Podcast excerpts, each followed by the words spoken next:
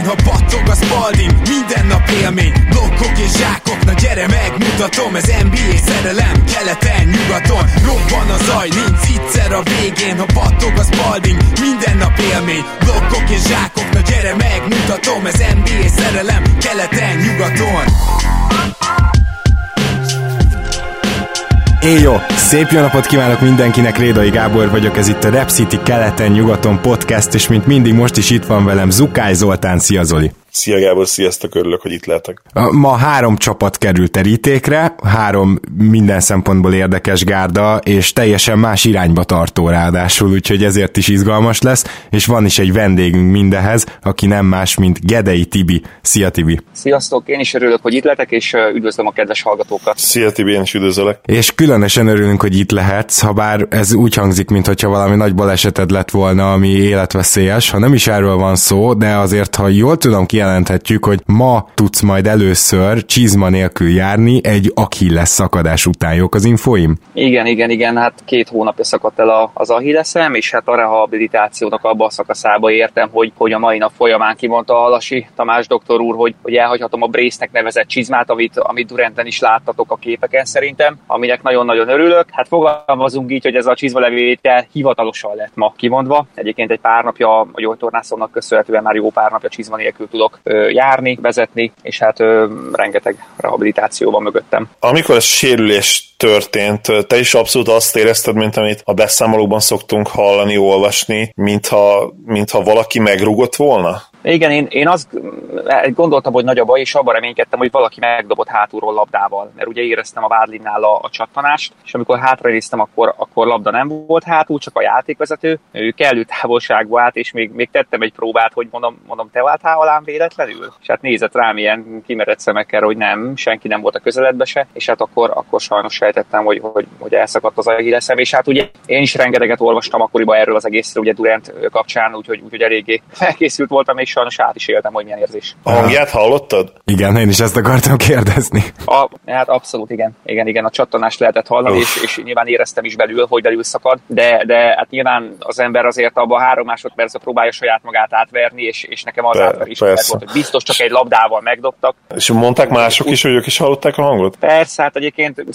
szerencsétlenség, de, de pont a, a, az egyik női kosárlabdázó, akivel bár konkurencia, de, de jóba vagyunk, neki egy hónappal előtte szakadt el, és Uf. pont amikor neki elszakadt, akkor én hívtam, hogy jobbulást, és a szokásos, hogy ugye tényleg bármibe segítetek, akkor, akkor, akkor, akkor szóljon. És most meghívtam még egyszer, hogy mondom, figyelj már kibűtöd, blablabla, és visszakérdezett, hogy miért kinek szakadt el. És mondtam, hogy hát nekem. És hát most együtt rabolunk azóta. Többfajta technológiával műtik ezt, attól függ, hogy az alsó harmadba vagy a felső harmadba szakad el. Nekem, ha lehet ilyet mondani, szerencsésen csak a felső harmadba szakadt el, úgyhogy nekem nem is vágták fel, hanem helyi érzéstelenítéssel hat ilyen kis pontot vágtak a lábamon, és összehúzták az egészet. Ennek a rehabja is sokkal-sokkal gyorsabb, de hát pontosan tudjuk, hogy a, az ahilles sérüléseknek van azért egy, egy utóhatása. Szerencsére én már NBA-ben nem készülök, úgyhogy uh, zsákolni sem nagyon fogok már, de hát már hat éve nem zsákoltam, úgyhogy talán ez sem probléma. Én azt hiszem, Tibi, hogy lesz ma egy olyan csapatunk, és annak egy olyan játékosa, ahol még magára a rehab folyamatra egy kicsit visszatérnénk. Viszont beszéljünk most először, első csapatként, az idei döntősről, a Golden State Warriorsról. Már csak azért is, mert ugye ott is volt egy Achilles szakadás, igaz, hogy Durant már nincs velük, másrészt pedig azért, mert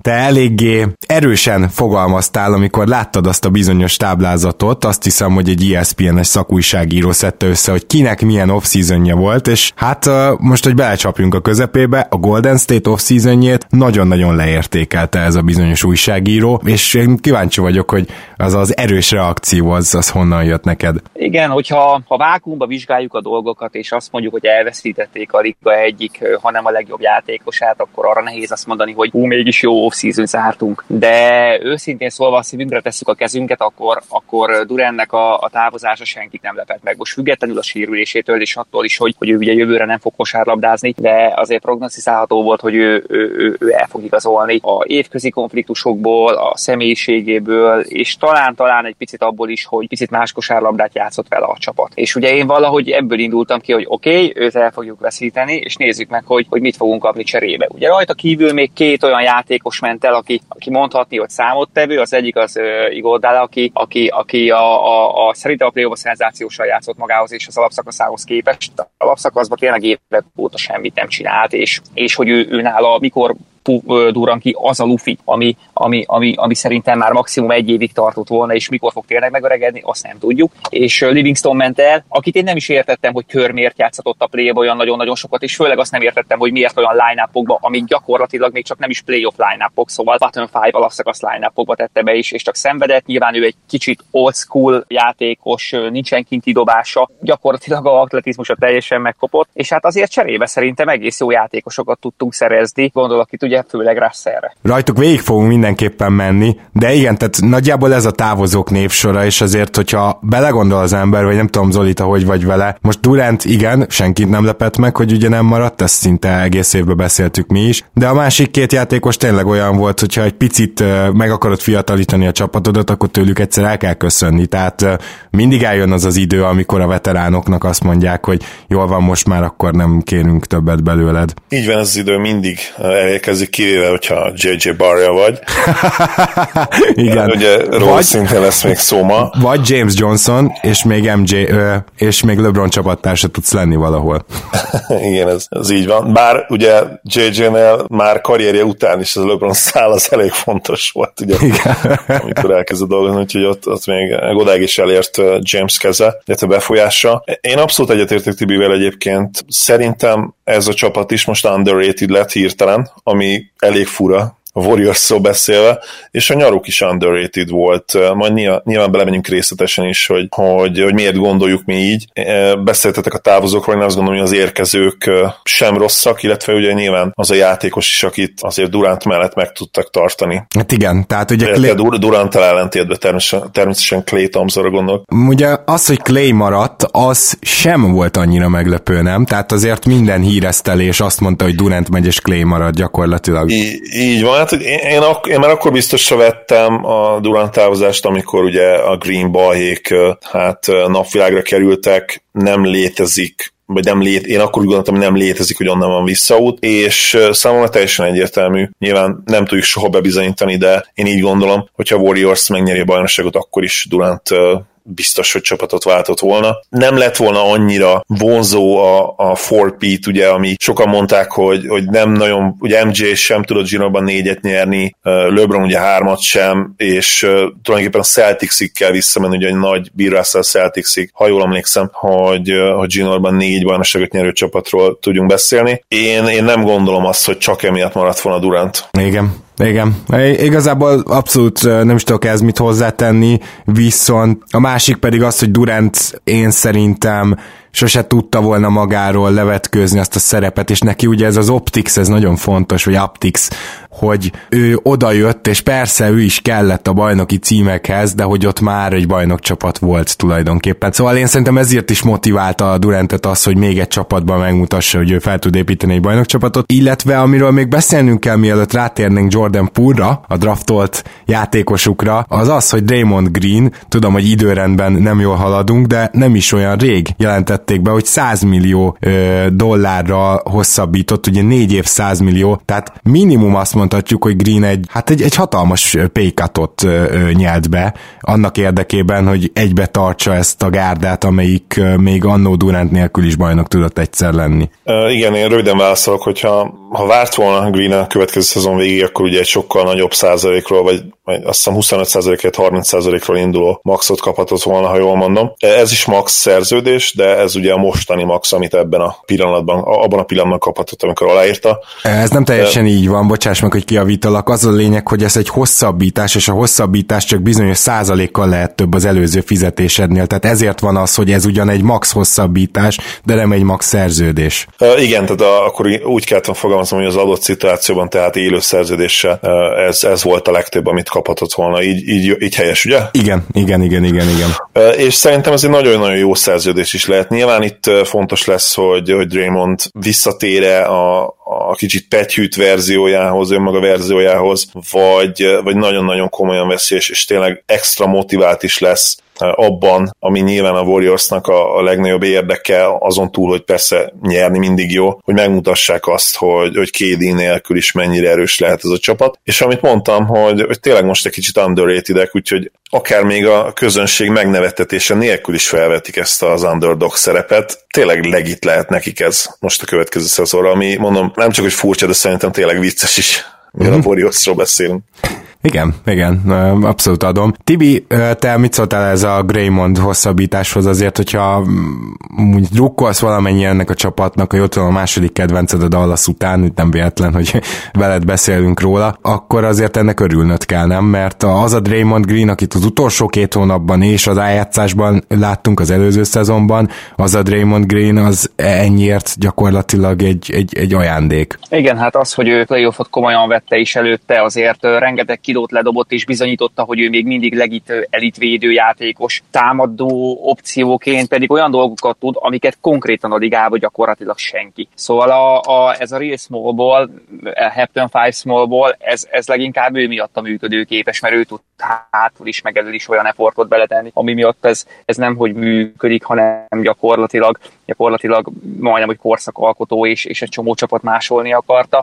Számomra egyébként ez a, ez a real big three, mert, mert, mert ők tényleg az, hogy összelettek draftolva, az, hogy, az, hogy úgy lettek bajnokok, hogy még, még bőven Durán nélkül, és, és akkoriban ugye még, még a ugyanúgy saját draft Harrison Barnes volt mellettük, bebizonyították, hogy ők igazi bajnokok. Aztán persze jött a, jött a fizetési sapka megnövelése, használta a, a franchise azt a szabályt, hogy igazolhatnak egy nagy sztárt, és emiatt egy icipicit, mint hogyha ugye megcsapant volna a népszerűségük. Nem is igazából értettem, hogy ez a népszerűség ez miért csökkent, amikor, amikor semmit nem tettek, hanem a, a szabálynak és a, és a fizetési sapka növelésnek köszönhetően igazoltak egyetlen egy darab nagy sztárt. És örülök, hogy, hogy ez a Big 3 ez úgy maradt most együtt, hogy, hogy Clay Thompson nem is gondolkodott, hanem egy aláírt, Green pedig tett egy hatalmas nagy kedvezményt. Ez az, szerintem ez azért a franchise-uk irányába egy picit a gesztus értéknél is többet képvisel, és számomra egyébként hihetetlenül szerethetőek. És hogyha egy hottéket kéne majd nekem egyszer tenni, akkor megkérdezni, hogy szerinted hány pontot ér az, ha én azt mondom, hogy jövőre bajnokok lesznek. Hány pontot érne meg a, a, a kis játék játékotokba. Hát szerintem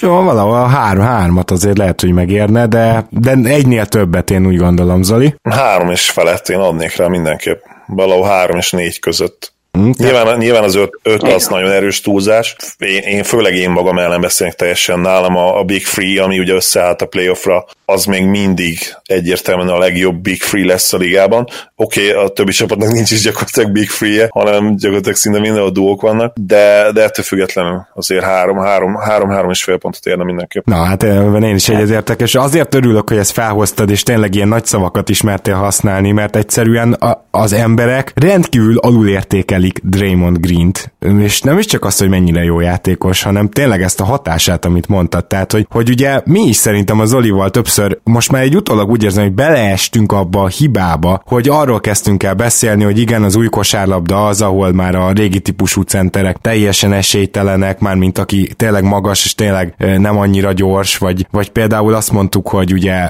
most már small ball kor jön, és hogy, hogy a, a rájátszásban egyre inkább a small ball fog dominálni. Ez az egész jelenség Draymond Greennek köszönhető, és amíg ez a Hampton 5 működött, addig erre kellett kitalálni valamit, mert ez volt az, ami ellen valójában még egy Rudy Gobert sem volt igazán pályán tartható. És amint ennek a korszaknak vége lesz, nem lesz egy újabb Draymond Green, viszont akkor már sokkal jobban fog tudni érvényesülni szerintem egy Carl Anthony Towns, egy, egy Rudy Gobert, mondjuk, hogy nyugati példáknál maradjunk. Tehát, hogy Draymond Greennek a szerepe, és amit körrel együtt kitaláltak, az mind támadásban, mind védekezésben olyan jelentőséggel bír, hogy az elmúlt öt évet gyakorlatilag meghatározta, és a liga fejlődését alapvetően befolyásolta szerintem. Igen, és ha itt közel vághatok, nem véletlen, hogy most a napokban hallgattam több podcastot is, és mind a kettőben szólt arról, hogy, hogy ki lehet a következő Draymond Green, tehát ő már ilyen szintre jutott el, hogy, hogy gyakorlatilag a következő hasonló kvalitásokkal bíró játékos keresik. Ez nyilván egyrészt annak is szól, hogy ő tényleg egy különleges második körös pick, minden idők egyik legjobbja. Lehet, hogy csak azért nem lesz minden idők legjobbja, mert ugye Jokicsot is a második körbe vitték el, de az szinte garantált, hogy top 5-ös lesz a, a valaha kiválasztottak közül. És a másik pedig az, hogy, hogy arra megy a liga, hogy az ilyen emberekre, mint Green, ilyen skillsettel bíró játékosokra hihetetlenül nagy szükség van. Foglaljuk már össze, hogy mi a különleges benne. Nyilván a playmaking nem kell támadásban a kezébe a labda, tá- védekezésben pedig hihetetlen sokoldalú centerként is be lehet rakni, és gyakorlatilag az egyeseken kívül, az irányító poszton kívül bárki ellen otthatod. Nyilván vannak nagyon gyors, nagyon technikás kettesek még, de, de például Harden ellen is azért elég sokszor egészen jó munkát tudott végezni a play is. Igen, tehát gyakorlatilag a, van az angol versatility szó, sokoldalúságnak is szokás, vagy, vagy rugalmasságnak is fordítani, de nincs igazán jó magyar szavunkra, azt hiszem, vagy alkalmazkodó készség, ilyesmi, de azt ő megtestesíti. És akkor, na most tényleg Jordan Poole-ra térjünk át, aki ugye a Golden State Warriors választotja volt a mostani drafton, és nem olyan régen jött ki a rukik egymásról, illetve a ligáról való kérdőíve, tehát ugye megkérdezték őket csomó dologban, és ezen a szavazáson a ki a legjobb dobó kérdésre adtak válaszokat, a többi között, és Jordan Poole azt hiszem ötödik lett, tehát mindenképpen jó dobónak tartják a, a ruki társai. Ennyit tudunk róla, vagy ennél azért egy kicsit többet is lehet. Zoli, neked, ha jól tudom, akkor egész jó véleményed van róla. Igen, sok highlightot néztem róla, a draft idején. Azt én nem tudom még megmondani, hogy, hogy mennyire lesz ő jó triplázó az NBA-ben. Nekem a 37% amit ő, amit ő ugye a Michigan lehozott a két évben átlagolva, és meg külön-külön is gyakorlatilag identikus éveket hozott le, ami a tripla hatékonyságot illeti, bár azt hozzá kell tenni, hogy ugye a volumen azért növekedett a második évre. Azt még mindenképp megvárnám, hogy az NBA tripla távolsága az, az mennyire fekszik neki. Az viszont teljesen egyértelmű, hogy sokkal jobb dobóhelyzetei lesznek, mint a Michiganben voltak, és az is nagyon pozitív, hogy bőven 80% feletti büntető dobó. Egyébként, amikor az erősségéről beszélünk, akkor, akkor ki kell azt emelni, hogy, hogy ő nem egy szimpla triplázó, tehát annak ellenére, hogy nem volt egyértelmű scoring opció az egyetemen, nem átlagolt olyan sok pontot, ő egy hihetetlenül képzett játékos akkor is, hogyha, hogyha betörésekről beszélünk, ha, ha labdakezelésről. Kifejezetten jó a, a ballhandlingje, a labdakezelése, és ő ki tudja használni ezeket az egy-egy szituációkat. A mérete is szerintem kifejezetten jó, ugye 6 láb 5 inch. Nyilván ami, ami egyértelműen gyengeség, az a playmaking. Nem tűnik úgy, hogy neki megvan az a, az a kosári IQ és, és az a, az a passzkészség, ami ahhoz kellene valószínűleg, hogy ő egy, egy nagyon nagy stíl legyen ezen a drafton, de mindenféleképpen pozitív összességében, és nyilván amiben még fejlődnie kell, ez minden, kb. minden rookie periméter játékosra igaz, az a, az a labdás védekezés, mert abban, abban nem túl erős. Igen, igen. Na és akkor az a kérdés ugye, hogy lesz-e helye a rotációban, mert hogy amint Durant bejelentette, hogy távozik, nagyon kevéssel rá kiderült, hogy egy sign and trade-et azért sikerült összehozni a Golden State-nek, és ezzel kicsit megmenteni a szituációt, szóval így került a Brooklyn Netsből sign and trade-del ugye D'Angelo Russell a sárgákhoz, és én azt gondolom, hogy igazából akárhogy alakul Russell sorsa, akár a fél év múlva elcserélik, akár játszik, működik. Ez bőven több, mint a semmi, mert helyük akkor se lett volna, hogyha nem sikerült Durantért cserébe, sign and trade-be bárkit is szerezni. Igen, hát én ezt az egészet úgy értékelném, hogy a Big 3 mellé hoztunk egy all játékost,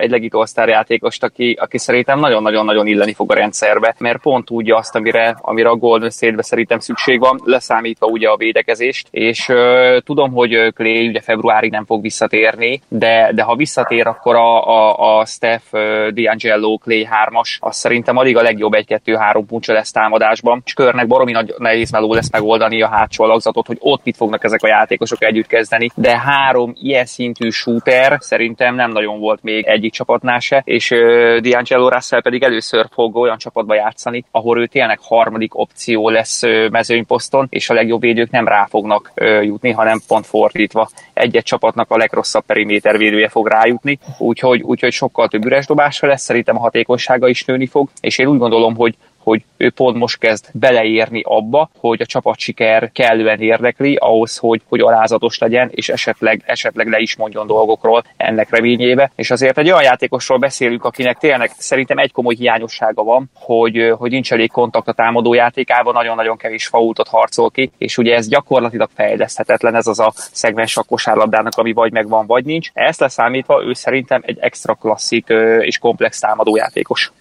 É, nagyon jó, hogy ezt mondtad, Tibi, mert nyilván én nem vagyok edző, de nagyon szeretem ezt a játékot, sokat nézem, sokat követem, és a statokból az tényleg legtöbbször látszik, és most nem is tudnék példát mondani arra, hogy ki volt az, akinek abszolút nem ment a, a falt kiharcolás fiatal korában, és aztán, aztán elit lett ebben. Tehát olyan nyilván van, hogy fejlődik egy játékos, nem fél annyira a kontaktól, de, de például pont ezért Aiton eset, akiről sokat beszéltünk ezen probléma kapcsán, neki nagyon-nagyon érdekes lesz, hogy hogyan tudja majd ezt feltornászni 6-7 kísérletle meccsenként erről a kettőről, mert hát e, erre nagy szüksége van egy, egy magas embernek. És púra visszatérve még én nem gondolom azt, hogy a rotációban lehet. Alec Burksről kell majd beszélnünk, szerintem az egyik, egyik underrated igazolása a Warriorsnak. Kevin Looney vissza, visszatérte mellett, és, és ugye az általatok említett Russell szerintem kiváló lesz, és már most lefogadom, hogy Kör úgy fogja megcsinálni a rotációt, hogy kezdeti majd Steffet és, és D'Angelo russell együtt, és amikor Steff kiszáll, lehet, hogy előbb fog kiszállni, ugye őt is most már lehet, hogy elkezdik load managelni, az egészsége miatt is, plusz, plusz úgy kell ugye összejönni a line hogy akkor Russell olyankor megy majd egyesbe a second unit teljesen biztos vagyok benne, hogy ez fog történni, és Burks szerintem third string irányítóként is akár kaphat szerepet, és mindenképpen az első számú cseredobó hátvéd lesz Russell mögött, és ők akár egyszer is pályán lehetnek majd, hogyha lemásolja Carline free guard line kör. A, amiről beszélni kell majd még, és itt át, át is adom nektek a szót, mert vissza kell térni a védekezés. Hát mondanám, hogy az egyik háttékem az lesz, hogy a Warriors az első hónapokban ott lesz az öt legrosszabbul védekező csapat között, de ez már lehet, hogy nem is lenne ne, nem, kap, nem kapnál pontot. Lehet, hogy nem kapnék pontot, mert tényleg ezt, ezt várja az ember tőlük. Green ide vagy oda, ugye nem lesz Clay sem, Durant sem lesz természetesen, nagyon-nagyon fontos volt alulértékelt láncem a védekezésnek, és én meg attól is félek egyébként, hogy Willi Cole fogják kezdetni, ami szintén hát hatalmas probléma lesz, viszont támadásban mennyire izgalmasak lehetnek, az hihetetlen. Úgyhogy ez tényleg ilyen, hát egy oldalú csapat lesz az első hónapokban, ez nem kérdés. Willi Steinnel folytatnám én, vagy úgy folynék bele, hogy, hogy igen, nála viszont azért alap esetben azt gondolná az ember, ugye 26 éves, hogy még igenis fejlődhet akár védekezésben, mert neki ugye a fizikai ö, eszközei megvannak ehhez, és például amikor ki kell váltani kisebb emberekre, akkor ő kifejezetten mozgékony, tehát például abban nem is rossz. De egyszerűen a, a, az IQ, vagy, vagy az akarat, hát nála inkább ugye ezt suttogták, hogy ez a tényező egyszerűen nincsen meg. Ö, talán mondanám, hogy ő fejlődhetne, csak az a problémám, hogy nagyon rossz centernek lenni a Warriorsnál. Kör az összes típusú játékos tudja használni, csak a centereket nem, de azokat nagyon nem. És ez nyilván azért is van, mert nem láttunk még igazán jó, vagy Cousins esetében top formában lévő centert a Warriorsba játszani, és nyilván sokkal hatékonyabb volt a, a small ball Greennel, de akkor is a centereik gyakorlatilag semmit nem fejlődnek. Jordan Belt például egészen máshogy harangozták be, mint, mint, mint amennyire eltemette, úgyhogy ezért mégse bízom abban, hogy Colistein majd fejlődik fejlődni tud védekezésben, de meglátjuk minden esetre körnek ez egy nagy kihívás, és nyilván azért Colistein meg Luni már ketten együtt valami egészen jó opciót jelentenek, de azért egyiktől se esünk hasra, hogy ő majd megszervezi ott a védekezést hátulról. Igen, hát szerintem a, a Prime Bokut, aki tényleg védekezésbe talán akkoriban a liga egyik, uh-huh. hanem a legjobbja volt, ő, ő utána szerintem ilyen szintű centerünk akkor sem volt, ő támadásban biztos, hogy nem volt, és egy picit én is ebbe bízok az ő, az ő fejlődése védekezésbe, az nélkülözhetetlen feltétlen ahhoz, hogy tényleg real contenderként tekintsünk a, a Golden State-re, vagy, vagy, vagy ezt a hottéket levigyük mondjuk kettő pontra. Szóval az ő fejlődése nagyon-nagyon-nagyon-nagyon fontos lesz. Lunival egyébként szerintem ők, ők szuper kis páros lesznek, tavaly a közelében nem voltunk ennek, és ha Gray visszatér, és, és Stein tud fejlődni, akkor azért lesz három, két extra védőnk, mellette lesz egy, egy nem olyan rossz, egy fejlődő védőnk, úgyhogy csak két játékos kell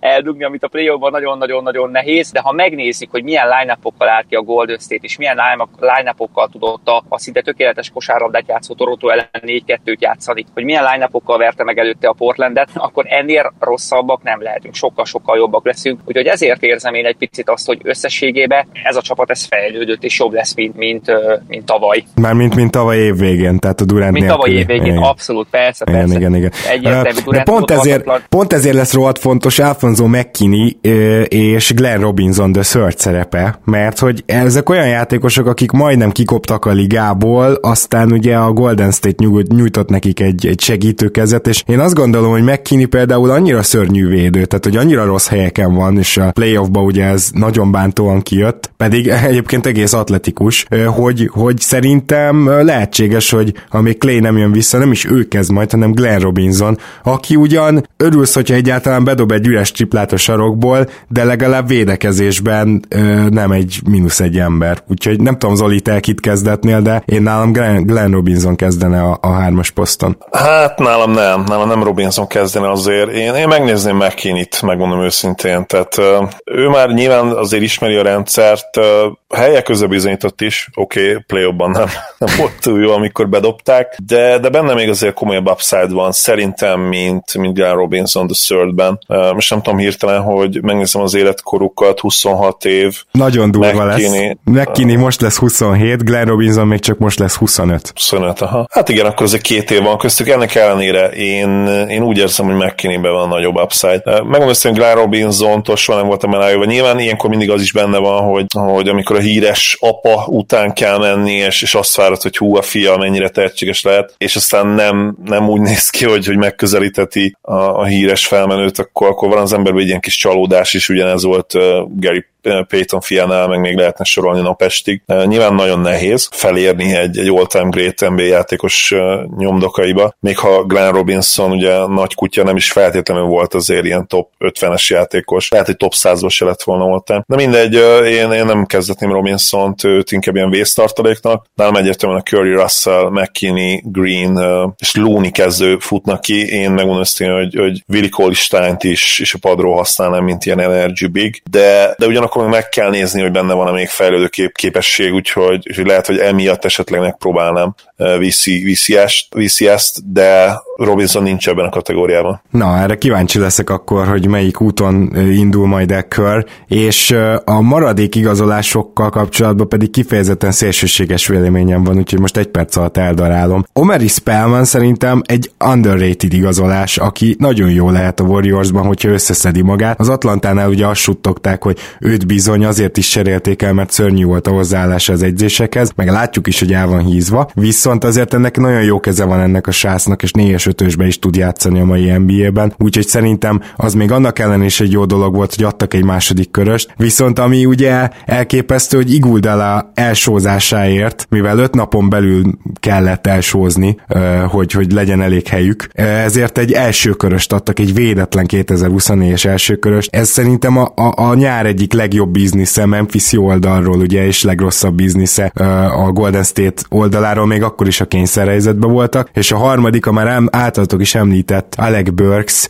szerintem én is megnézném őt egy csomó csapatban, de hogy mennyire nem illik a Golden State játék filozófiájába egy ilyen, hogy is mondjam, csak egy Houston kompatibilis játékosról beszélünk, így fogalmaznám meg, és akkor mindenki érti. Szóval kíváncsi vagyok, hogy ő mennyire tud majd beállni a sorba, mert eddig sehol nem tudott igazán bármelyikre reakció. Én burks kapcsolatban annyit mondanék azért, hogy, hogy tapasztalt veterán, nem is rossz triplázó egyébként, tehát 35,5%-os karrierstat, és nekem abszolút beleillik a, a Warriors-ba abból a szempontból, hogy, hogy egy kompetens cserejátékos, és kellett ilyen játékos a Warriorsba, mert hát valljuk be, hogy a, hogy a mélység az, az most nem feltétlenül erős. És nézem a depth chartot, és most erőcsatárnak, csere erőcsatárnak Erik Pascal van beírva. Szerintem az Spellman lesz, az Omari Spellman lesz az. Hát, ha és amennyiben meg tudja oldani ugye a viselkedésbeli problémáit, ami, amire azért nincsen garancia. Tehát kör nem fog berakni egy ö, olyan kiegészítő embert, és itt nagyon fontos a kiegészítő ember kitéte, aki, aki nem tud viselkedni, és aki nem... Ez biztos, ö, igen. Aki, aki nem ezt a championship filozófiát nem tudja, és nem hajlandó elsajátítani, és, és esetleg kisebb sztárnak képzeli magát, az nála nem fog fekülni, és ezért Spellmannál benne van az, hogy ő, hogy ő nagyobb tehetségnek gondolja magát, mint, mint ami eddig kijött belőle. Mm, igen, ez teljesen adom. Tibi, akár Iguldel a csere, akár Spellman, akár Burks. Nekem leginkább a Burks igazolás tetszik egyébként. Én picit fel is kaptam rá a fejem, és nem hiszem, hogy túlértékelem, de azért egy 1 méter 98 centis egész jó szkórerről beszélünk, amikor, amikor ihletett formába kosárlabdázik, akkor, akkor ő szerintem egy nagyon-nagyon jó kis padjátékos, vagy még kicsit annál is több. És itt is csak a Golden State rendszerét tudom kiemelni, hogy, hogy ő ott, hogyha fegyelmezett, és hogyha beáll a sorba, akkor szerintem ő ott lubickolni fog, neki lubickolnia kell ott. És azt hiszem neked mondtam egyszer, hogy, hogy megnéztem volna mondjuk ezt a döntőt úgy, hogy, hogy egy Burke száll be a padról a Golden State-be, és nyilván nem egy osztályjátékosról beszélünk, de mekkora upgrade lett volna szerintem az idei döntős Golden State benchére. Úgyhogy már csak ezért is örülök az ő érkezésének. Én szeretem amúgy az ilyen típusú játékosokat, mert ő, ő, ő, ő nem egy apró, apró gár. Egy, Igen, 6-10-es wingspan van. és visszatérve arra, hogy ki lesz a kezdő hármas, szerintem szinte mindegy. Szerintem is McKinney lesz.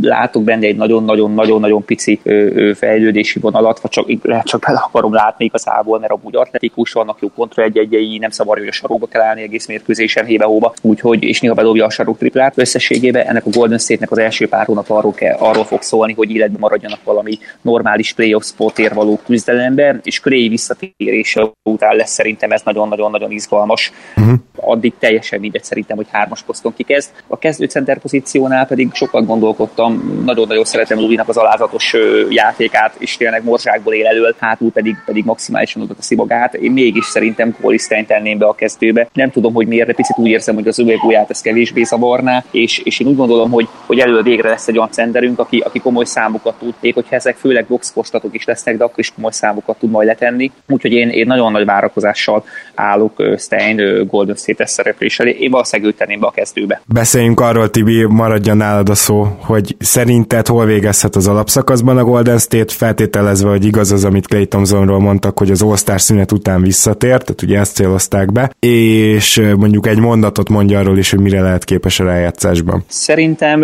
ötödik, hatodik hely környéke lesz, és, és szerintem a csapatok taktikázni fognak. A, ilyet úgyse nagyon láttuk mostanában, hogy elkerüljék a Golden State-et. Én tényleg ezt érzem, hogy ott jön majd egy olyan, egy olyan ö, megindulásunk, ö, főleg március környékén, és az utolsó két hónapot annyira erősen zárhatjuk, hogy én nem csodálkoznék, hogyha ott egy-két csapat esetleg picit taktikázna, hogy, hogy az első, első körben ne a ne a Golden State-ét kapják, és bár tudom, hogy elfogult vagyok, és Homer vagyok, és annak is kell lennem, de én szentül hiszem, hogy, hogy ez a csapat, ez, ez most top 3 esélyes a, a bajnoki címre, sőt, ha a szívemre teszem a kezem, akkor azt mondanám, hogy top 2 esélyes a Clippers mellett, én a Golden State-et mondanám ő fő esélyesnek, és elnézést az elfogultságomért. Semmi gond, főleg, hogyha be is mondod, akkor ez teljesen rendben van, Zoli. Ezzel talán nem feltétlenül értek azért egyet, de, de a top 5-be én is egyértelműen oda venném őket, és egyébként a top 5-be sem veszik annyira sokan azért őket oda, vagy legalábbis a, mondjuk én nem tudom, hogy a negyedik hely, top 4-be beférnek, mert nyilván van a teljesen egyértelmű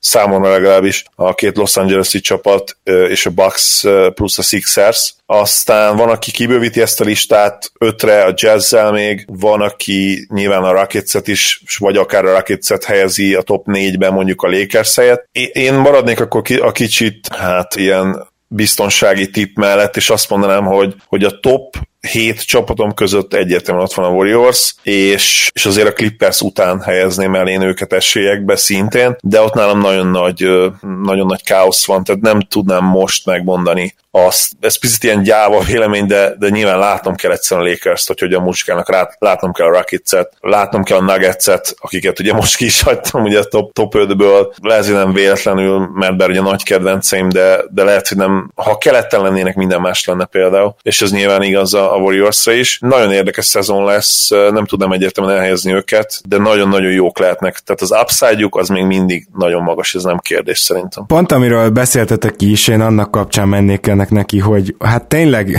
itt azért olyan védekezés lesz, hogy, hogy a, a Warriors leginkább majd 130-125-re tud meccseket nyerni. És az ilyen csapatok jellemzően a playoffért küzdenek nyugaton. Erre rengeteg példát tudok az elmúlt évekből, de azt hiszem a két évvel ezelőtti Denver, vagy három évvel ezelőtti Minnesota, tehát hogy tényleg sorolhatnak minden évből a 8.-9. helyen végző csapatokat. Az a kérdés, hogy Clay Thompson ezt mennyire tudja felemelni. Én mondta a Tibi, hogy 5.-6. helyen végezhetnek nyugaton az alapszakaszban. Én szerintem annak már nagyon örülne a Warriors. És abban is biztos vagyok, hogy azért, hogyha a 7.-8. helyen mész be, és ott mondjuk kapsz egy, egy Los Angeles Clippers-t, vagy egy Houston-t, hát az, azok mondjuk, hogy nagyon nagy rangadók lesznek, és azért nem a Golden State lesz az esélyesük szerintem, így ebben a formában, mert egyáltalán nem lehet arra se számítani, hogy Clay visszatér, és hopp, egy hónap múlva már is a régi Clay Thompson-t láthatjuk. Tehát mindent egybevéve én egy kicsit lejjebb tenném mind a bajnoki esélyek szempontjából a Golden State-et, mint ti,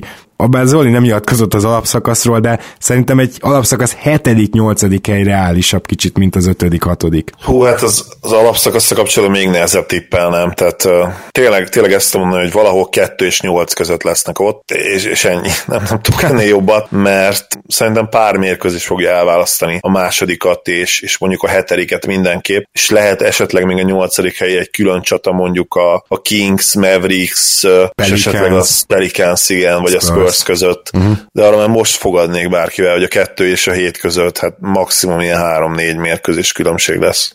Amikor Zoli mondta, hogy hasonlóan látja, mint én, csak ő nem top 3 hanem, hanem inkább top 5-be, akkor így mosolyogtam, és utána mondta, hogy de igazából ez inkább top 7, és ott egy picit megijedtem, hogy a végén, hogy engem védjen ki, az egy ilyen top 22-23-at, de szerencsére top 7 él meg. Figyelj, nyugaton ide mindenki top 15-ös csapat, tehát, és ez, ezt így félig, félig viccesen mondom csak, de tényleg.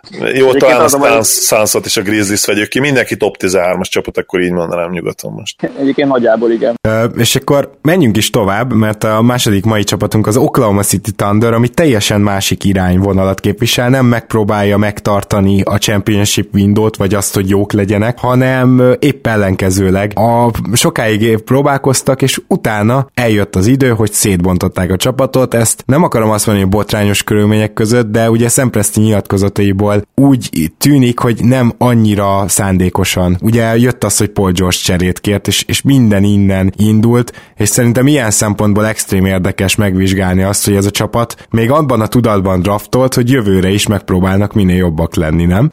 Igen, érdekes szituáció volt a, a, a draftnál, amit az OKC csinált. Ugye Brandon Clarkot ledraftolták a, a Memphisnek, amit egyébként nagyon sajnálok. Ez egy érdekes dolog Brandon Clarkkal kapcsolatban, hogy én róla nem sokat tudtam a draft idején, de a draft óta elég sokat olvastam róla, és meggyőztek ezek a vélemények, hogy, hogy ő akár egy hatalmas stíl is lehet. Tehát olyan mértékű és mennyiségű olyan vélemény jött, hogy őt akár csomóan elvitték volna a top 10-be, sőt akár a top 5-ben is, hogy, hogy most már azt kell, hogy mondjam, hogy, hogy hiba volt az okc hogy nem engedték el, de, de nyilván azt is mondani kell, amit ugye te, ti is kiemeltetek, hogy ők még abban a, tudatban draftoltak, hogy ott lesz valószínűleg Jeremy Grant, az egyik legjobb játékos az előző, előző évből, hiszen hogyha együtt tartották volna a keretet, akkor nyilván a, a breakout év, évvel rendelkező breakout évet abszolváló Grantet is megtartották volna. Így is van. Yeah. Viszont, viszont Bezli ennek ellenére elmondhatjuk, hogy egy fiatal szerintem kicsit még nyers tehetség, tehát lehet, hogy valamit sejtettek, nem tudom, de nem gondolom azt, hogy Bezli olyan egyből bevethető játékos. Bezli nagyon, nagyon érdekes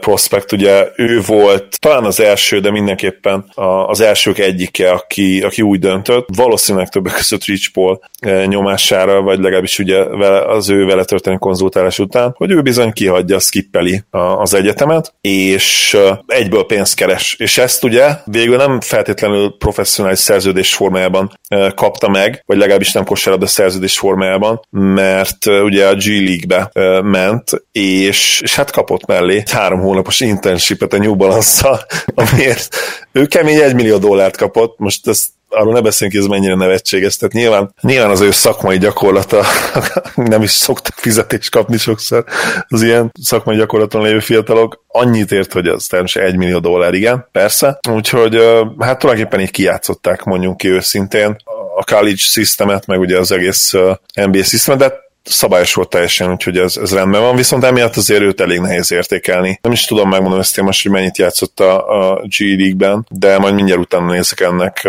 Minden esetre high upside prospect, valószínűleg, meglátjuk, hogy, hogy mit tud. Meg, meg tav- tavaly ugye volt egy Mitchell Robinsonunk, aki viszont nagyon jól sült el. Tehát azért ő is ugye gyakorlatilag az NBA draftra egyzett, és nem a, nem a college, tehát nem az egyetemi kosárlabda keretein belül. Igen, Mitch szenzációs volt, de hát ő ugye azért második körös pík, tehát egy picit másabb a szempontból, de meglátjuk, hogy, hogy Bezli mire, mire fog tudni menni. Azért nehéz bármit mondani erről, mert én még mindig nem tudom azt, hogy az OKC most egyértelműen és a teljes rebuild mellett döntötte, vagy, vagy amiről Tibi-vel beszéltünk itt adáson kívül, megnézzük ezt a négyes, hogy Chris Paul, uh, Gallinari, esetleg a visszatérő Robertson és, és Steven Adams. Ezt, hogyha azt mond nekem, hogy van ez a négy emberke, és egészségesek maradnak, hát melyik évben nem jutnak ezek play ba Valószínűleg a következőben, következő szezonban, mert uh, most muszáj őket kihagynod, még akkor is, hogy esetleg kiderül, hogy, hogy uh, a két seg egy ló terven van Priestley, és azt mondja, hogy mások majd tankolnak helyettünk, meg mások majd rosszak lesznek helyettünk a egy tucat draft pickünkből biztos, hogy több is be fog jönni, mi meg addig relevánsok maradunk, és mi kérlek szépen Chris paul be fogunk jutni a play ami nem lenne akkor nagy baromság egyébként, hogyha belegondoltok. Ja, szerintem abszolút nem hülyeség. Igazából a talent mennyiség most is megvan, egy nagyon izgalmas kis csapat lesz, és szerintem az első hónapok nagyon-nagyon sok mindenről dönteni. Nem bírom elképzelni, hogy ha, ha mondok egy egy extrém helyzetet 12-2-vel kezdenek, akkor ezt az évet ők fel fogják adni, illetve hát ugye pont Chris Paul-nak a büszkesége és az arroganciája az, ami, ami ezt nem is nagyon fogja engedni, és úgy gondolom, hogy az, hogy őt kivették most a Moribolból, és, és visszajelzik egy olyan rendszerbe, amiből sikeres tudott lenni, és amiben amibe ő tényleg extra klasszis játékot tudott nyújtani, a Chris Paul fejlődni fog most, és jobb játékos lesz, mint tavaly, én ezt elhiszem, illetve bár vákumban Westbrook jobb játékos, mint Chris Paul, de hogyha a csapathoz és a csapattársak játékhoz való hozzáadott értékét nézzük, akkor nem vagyok benne biztos, hogy, hogy, hogy Paul rövid távon nem jobb megoldás. Ugye, akiket te is elmondtál, hogy ehhez hozzá egy Adams, akivel nagyon-nagyon jó pickendról páros lehetnek, sokkal-sokkal jobbak, mint Westbrookkal volt Adams, hogy Adamsnek is a képességeit jobban ki lehet használni. Galinári egy szenzációs játékos, amikor épp egészséges, káros, soha nem egészséges. Ta, és, tavaly hihetetlen jó szezonja volt, igen. Playoffot lesz számítva. És van extra sútja, van, van, van neki is playmakingje, úgyhogy, úgyhogy szuper játékos, és ne felejtsük el ugye, hogy itt van Shai Gildus uh, Alexander, akinek a nevét én nem tudom helyesen kiejteni, de ő Sen, olyan... Senki nem tudja ők se szerintem. Valószínű, ő maga se tudja kiejteni, úgyhogy, úgyhogy de benne azért bőven van potenciál. Picit szerintem egyébként jelenleg még túl is van hype mert nagyon-nagyon sokat beszéltek róla évközben is, de hát meglátjuk erre rászolgál. Ke- kezdeni is fog Paul mellett szerintem, nem kérdés. Biztos, hogy kezdeni fog. És, és az, hát a padról... A, igen, a kezdő is nagyon pofás egyébként, és akkor a, igen, a padról is Montibi, hogy... Hát, ha Robertson ugye felépül, akkor, akkor ugye lesz egy brutálisan liga elit védőjük is, és nekem Schröder nagyon-nagyon tetszik a padról. Én egy kicsit elfogult vagyok vele szemben, de, de túl is értékelem, de nekem nagyon-nagyon tetszik a játéka, és, és őt egy extra második irányítónak tartom. Noel is maradt, akit szintén szeretek, mert szerintem ő is egy nagyon jó kis 15 perces center, pont azt csinálja, amit kell, blokkolgat, pick and után fel lehet neki lőni az égbe és besákolja. Úgyhogy egy izgalmas csapat lesz, és, és szerintem ez az egyetlen olyan csapat, ahol tényleg nem tudjuk megtippelni, hogy most nem tudom, hátulról a harmadikok lesznek, vagy playoffért fognak küzdeni. Ennek ellenére mondjuk egy first round exitnél többet én se látok beléjük, de nekem most sokkal szimpatikusabbak lettek, mint, mint, mint voltak. Most akkor hadd csapjam le a magas labdát, és elmondom nektek az első 16 meccsüket. Jó, még előtte annyit, hogy Bezli egyébként még azonnal annó, vagy a döntés után nem sokkal úgy döntött, hogy nem csak, a, nem csak az egyetemet, hanem a G League-et is skippeli, Bizony. Így, így edzett utána csak a, a draftra. Hát ez mondjuk azért elég érdekes, tehát az, hogy, hogy kompetitív meccs nélkül több mint egy évig, azért az, az erős lesz, és ez nem tudom, hogy mennyire fog meglátszódni. Nyilván nem fogja bedobni a mélyvízbe, tehát ettől azért nem kell félni. El, el fog telni azért egy kis idő. Hát igen, bár egyébként Donovan, mondjuk lehet, hogy nagyon kellett, de azért diáloghoz is hozzá mert nyúlni Terence Fergusonokhoz is, úgyhogy végülis neki ilyen problémája úgy tűnik nincs, hogy fiatalokhoz hozzányúljon. Nyilván attól is függ, hogy Bezli milyen állapotban van és mit tud teljesíteni. Egyébként tényleg durva az, hogy még a Players Tribune-on ő írt a draft előtt, hogy ő már akkor tudja, hogy nem megy egyetemre, de majd Géligába, és még ezek után döntött úgy, hogy még Géligába se. Szóval érdekes és szövevényes sztori. Na mondanám az első 16 meccsét az OKC-nek. Én olyan kettő győzelmet számoltam, tehát nem, nem az, hogy 12-2-vel kezdenek, hanem 2-12-vel. Idegenben Jazz, jön az egyik győzelem, otthon Washington, aztán otthon Golden State, majd idegenben Houston, otthon Portland, New Orleans, Orlando, idegenben Spurs, majd Golden State, Bucks, Indiana, Philadelphia, Clippers, Lakers, Lakers, Golden State, uh, Portland, azt hiszem idáig tartunk 16-nál. Erős, erős, de ami miatt szerintem lehet esély sok meccset nyerni az elején, hogy azért az év legeleje, tehát sok csapat nem biztos, hogy, hogy komoly fónába lendül akkor még. Plusz azért legyünk köztetek, fogalmunk sincs, hogy ezen csapatok közül milyen játékerőt fog képviselni mondjuk egy, az idei szezon egy Portland Trail Blazers, vagy akár egy Los Angeles Lakers. Vagy akár a Golden State az elején. Vagy akár a Warriors. Én, én nem húznám be automatikus elleknek ezeket a meccseket. Abszolút. Meglátjuk.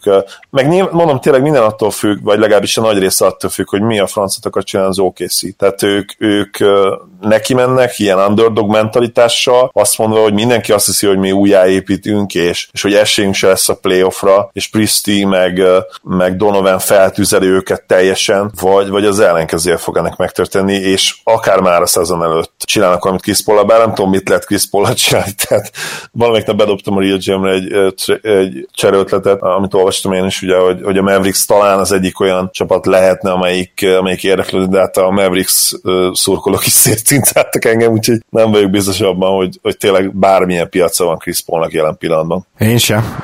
És egyébként mondjuk nagyon tetszett az a döntés, hogy hozzáálltak Westbrookhoz, hogy akkor ő, ha Houstonba akar menni, akkor jöhet Chris Paul, de egyébként nem ez lett volna a legjobb csomag, amit kaphattak volna, érte, az biztos például, hogyha ugye a Miami Heat-től, vagy a Detroit-től, vagy az Orlandótól tudnak elszedni játékost, akkor az a hosszú távon biztosan jobban jártak volna. Én már csak ezért is kíváncsi vagyok, a másik dolog meg, hogy top 20 védettség van ezen a bizonyos pikken. Ugye a 2020-as pick az megy Philadelphiába, hogyha ők nagyon-nagyon jók lennének, de érdekes, hogy ez a top 20 azt jelenti, hogy még ha mondjuk 8. helyen bekúsznak a rájátszásba, akkor megtartják a pikket. Tehát ilyen szempontból ö, azt, azt mondani, hogy ők a legjobb 10 csapat között lesznek, az nem is reális. Akkor viszont mond, nyugodtan mondhatják azt, hogy küzdenek, ahogy csak tudnak. A legjobb 10-ben úgyse lesznek benne, ha esetleg becsúsznak a playoffba, még akkor is övék a pick. Csak kérdés, hogy akarsz-e egy nem lottery picket a következő évi draftot, meg, meg ilyenkor nyilván az is belejátszik, hogy mikor akarod átküldeni azt a picket. Bizony, mert 2022-ben lenne csak két második körös, tehát még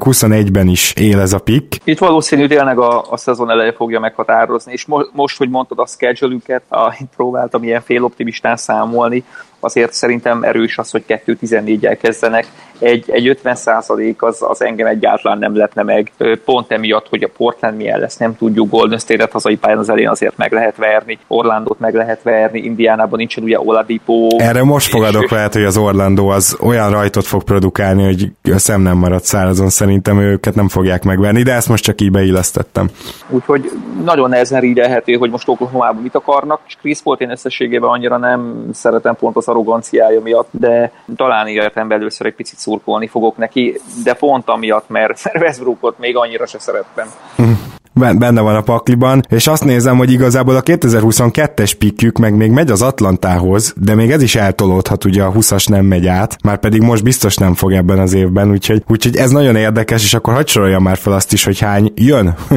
2020-as Denver top 10 védett, tehát ez valószínűleg át fog menni, mert a Denver biztosan nem lesz top 10-ben a drafton. Van egy 2020-as második körösük a Chicago-tól, 21-es első a Miami-tól, és vagy a Houston-tól.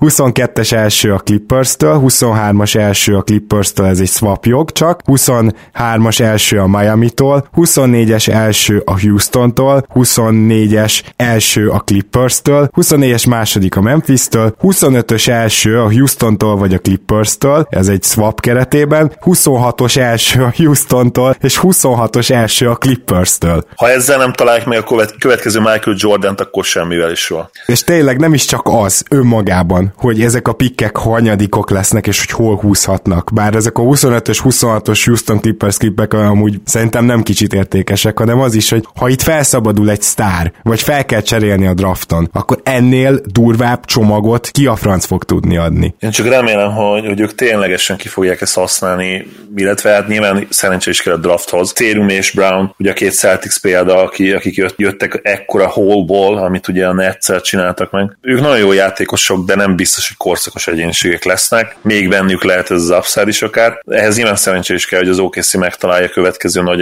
egyéniséget, plusz, plusz nyilván épp azon a drafton legyen nagyon jó helyen az a pick, de az biztos, hogy az egyik legjobb szituáció jelenleg.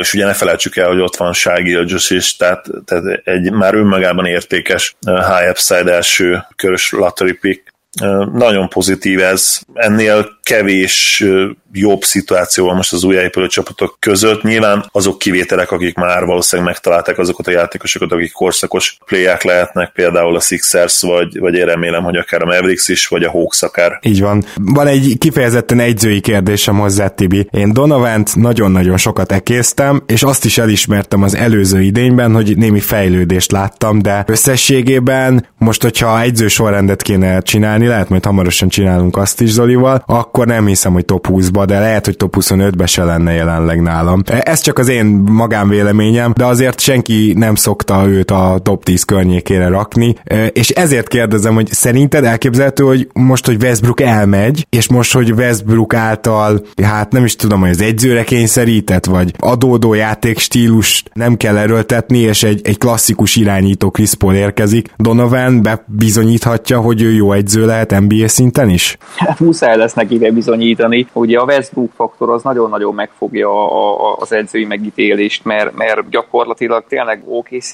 rendszer sajnos támadásban nem nagyon láttunk, talán még soha. Ö, ö, és ezzel szerintem olyan, olyan nagy okosságot azért nem mondtam, úgyhogy ha most nem bizonyítja be, akkor ki fog róla derülni, hogy ő, ő nem alkalmas arra, hogy egy, egy összes csapatot építsen és vezessen. Úgyhogy nagyon-nagyon kíváncsi vagyok, hogy, hogy, hogy mit fog ebből az egészből Donovan kihozni. Amit még hozzá szerettem volna tenni, hogy nekem az OKC azért érdekes, mert ugye a legtöbb csapatnál két-három éves terveket bőven lehet csinálni. Gondolok itt arra, hogy kontendernek kell lennünk mondjuk három évig, vagy gondolok itt arra, mint mondjuk a Pelicánsztál idén, hogy fiatal fejlesztés lesz most két-három évig, és, és nem kell sehova kapkodni. Az OKC az, ahol nem kell tervezni, hanem majd a tervek jönnek maguktól, mert annyira nem lehet tudni, hogy milyen irányba fognak elmenni, és az asszetteket játékosra váltják be, vagy eldraftolják, vagy kiderül, hogy ez a mag nem rossz, és meg kell erősíteni egy játékossal, hogy teljesen felesleges tervezni. El kell kezdeni az évet, le kell tolni két-három-négy hónapot, le kell ülni, és újra tervezést kell csinálni. Mert, mert tényleg nem lehet tudni, hogy milyen irányba fognak elindulni. Na igen, és én azért is hoztam fel ezt a témát, mert szerintem nagyon sokan motiváltak abban, hogy jók legyenek idén. Tehát Chris Paulnak nincs más hátra, ő alapból ilyen a mentalitása.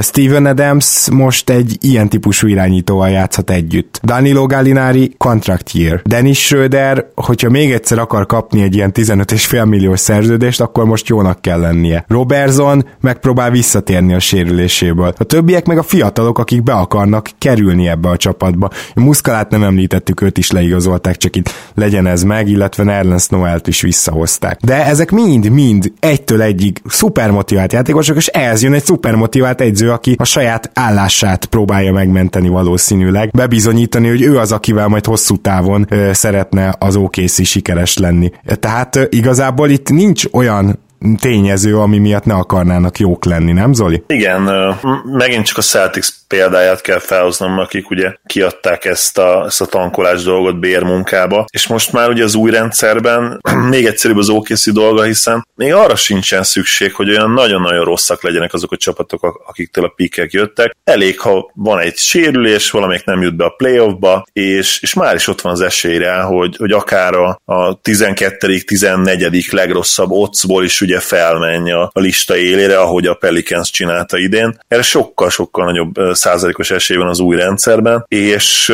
és én nem tudom elképzelni, hogy ebből ne jöjjenek ki jól, akár a draft útján, akár az általad említett eszet halmozás, illetve ugye annak beváltása egy cserében módon. Na, én azért jósolok, és én azt jósolom, hogy ez a csapat ez még jobban szét lesz szedve, ha lehet Chris Paul-t is akár elcseréli, elcserélik Steven adams is, csak az a baj, hogy ezek a szerződések most nem nem tűnnek annyira jónak. Gallinari le, lejárója is lehet, hogy elmegy majd, főleg, hogyha esetleg egy bajnok csapat hajlandó pikket is adni érte, meg valami hasonló lejárót, vagy két lejárót. Tehát, hogy én azt gondolom, hogy az lesz ennek a vége, hogy szétbontják. Szerintem az OKC a 13., 12., 13. helyen végez majd nyugaton, és nem feltétlenül azért, mert nem lesz esetleg jó a, a rajt, bár jó, tényleg túloztam a két győzelemmel, de ez egy nehéz, azért nehéz schedule az elején, hanem, hanem inkább úgy érzem, hogy, hogy annak nem nagyon van értelme, hogy ez a csapat túl jó legyen, annak azért van értelme, hogy Zoli is mondta, hogy, hogy ne legyen feltétlenül a liga legalja, mert most már jók az esélyeid egy öt kötőjel, tizedik helyjel is abszolút, tehát, tehát ezt meg is próbálják majd belőni, én úgy érzem, úgyhogy az én jóslatom az, hogy itt nem lesz szó playoffról, és mivel viszonylag azért nehéz a schedule az elején, szerintem elég hamar eldönthetik azt is, hogy majd amint adódik a lehetőség, kicsit szétkapják a csapatot. Én azt mondom, hogy vagy hetedikek lesznek, vagy tizennegyedikek. Aha, ez egy ilyet, rossz. egy ilyet találtam most ki, hogy vagy be fognak jutni a play és, és, és, és, és meglepetés lesz, lesznek, vagy, vagy tényleg a legesleg vége előtt fognak egy picivel végezni. Nyilván, hogyha robbantják az egészet, akkor simán lehet Galinári kivásárlás, Chris Paul valahova majd bepréselik, nem tudom, a Detroitot rábeszélik, vagy a Dallas rábeszélik valami, valami csoda folytán adnak mellé egy-két pikket, vagy megfogják és végig ezt az egészet így, majd februárban csatlakozik hozzájuk két kivásárolt veterán, neki mennek a playoffnak, és a kosárlabda történelmének első először lesz olyan csapat, akik hetedik helyről bajnokságot nyernek. Jó hangzik. Akkor én a kettő között tippelnék valahol. Szerintem meglepően jól fognak kezdeni, és valamennyire elhitetik majd a ligával azt, hogy CP3-nek van még komolyabb értéke, és nyilván itt a komolyabb érték ezzel a szerződéssel az úgy fog kinézni, hogy, hogy, hogy nem kell az okc pikket adni esetleg azért, hogy elsozzák, hanem rövidebb, rossz szerződéseket tudnak kapni érte. Azt egyszerűen nem látom magam előtt, hogy valaki első köröst adna Chris Paul érte ezzel a szerződéssel. És aztán megy majd Gáló is, megy majd lehet, hogy Adams is. Gáló biztos vagyok benne, hogy keresett játékos lenne. A Mavericks szerintem szinte biztos, hogy, hogy adna érte értéket. Kérdés, hogy ki kell, hát ugye az okc meg pikkünk, ugye nem nagyon van más sok ha egyáltalán. És, és azért itt tankolás lesz a vége, de, de jó kezdéssel, és, és az a jó kezdés elég lesz ahhoz, hogy, hogy valaki átvegye Chris Paul-t, és Gálót persze az, az ugye automatikus, sőt, őt nagyon sok csapat szívesen látna. Adams meg a határeset a kettei között azért az, az még érdekes lehet, de, de CP3 mellett szerintem ő is nagyon-nagyon jól fog játszani. Ja. Szerintem hasonló dolgokat mondtunk, csak picit más következtetésekkel, de ha már említetted a Dallas Mavericks csapatát, akkor uh, szerintem térjünk is rájuk, mert hogy ugye mind a ketten nagyon régóta szurkoltok ennek a csapatnak, nekem is most különösen előtérben van, főleg nyilván Doncsics miatt, akit nagyon-nagyon kedvelek, de azért a Dallas Mavericksnek most mégis egy olyan nyara volt, vagy legalábbis az volt a várakozás, hogy igazából sikerült ugye megszerezni Porcingiszt is, és akkor már megvan egy ilyen nagyon ígéretes duód, és hát van mellé cap space, és hát próbáljunk meg azért valamit összeszedni, és nagyon úgy tűnik, hogy, hogy kicsit úgy járt a Dallas, mint a New York, nem igazán vették számításba a free agentek, tehát a nyárnak a legnagyobb sztori a Dallasban mégiscsak ez volt, nem? Igen, mindenképp. Ugye, ha elhisszük Cubannak, azt, amit mond. Szerintem nem mindig muszáj feltétlenül mindent elhinni, de ezt talán elértjük, akkor Kemba volt az első számú célpontunk, és ahogy Kemba lekerült a, a térképről úgymond, utána uh, Delon Wright. És uh, talán azért lehet ebben egyébként logika, mert uh, ha ha Cubanék meg akarták mutatni azt Kembának, hogy ő az első számú célpont, akkor nem kérdés, hogy, hogy, hogy vele kellett kezdeni, és akkor úgymond lemondasz még arról a kicsi eséről is, ami lett volna egy, egy Kawhi Leonard-dal kapcsolatban, vagy akár egy KD-vel kapcsolatban, mert az lehet az esély egy Kemba Walkernél, hogy megmondod neki, hogy figyelj, mi abszolút téged akarunk, nem is beszéltünk se Kevája, se Duranta, gyere hozzánk, gyere hozzánk.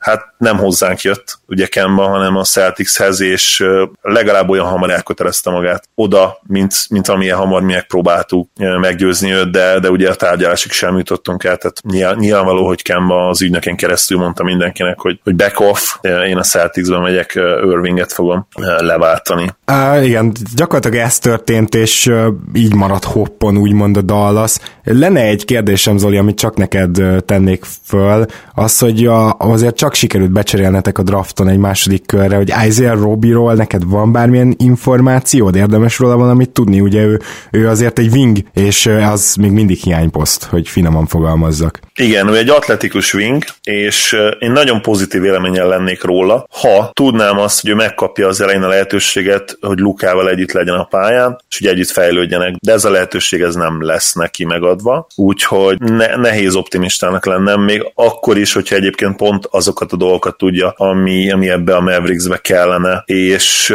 és még akkor is, hogyha, hogyha egyébként, ha nem is ilyen, ha nem is jó shooter, de legalábbis ígéretes shooternek tűnik, és, és egyértelmű fejlődési görbéje volt a Nebraska-ban, ami, ami ezen készséget illeti. Folyamatosan fejlődött a triplája, kísérletszámban is, és, és ugye százalékban is. Nem vállat rá sokat, tehát az, az teljesen egyértelmű, hogy ő nem egy, nem egy nagy triplavető, nem egy, nem egy komoly tehetség ezen a szinten, de nagyon-nagyon atletikus, és hát Luka mellett ő, ő tudna szemezgetni, és, és könnyű kosarakat elérni nem lesz Szolszeg ott a rotációban, úgyhogy uh, itt neki minden nehezen fog jönni. Ami mondjuk talán segítség lehet, hogy, uh, hogy kapott egy, egy szerződést, tehát nyilván minden innen kezdődik. Most már tudjuk, hogy kapott egy, egy két éves two-way szerződést, ami minden idők legmagasabb uh, második körös szerződése, ugye élből az elején. Hozzáteszem, hogy ez nem jelent sok mindent, mert így is a veterán minimum alatt van, tehát valami 1,4 millió dollár, de ez egyébként tök érdekes, hogy ezzel is minden idők legmagasabb második körös szerződését kapta. Azért az megmutatja, hogy hát a második körösök az nem vágnak hozzá egy, egy, egy nagy zsák pénzt az elején.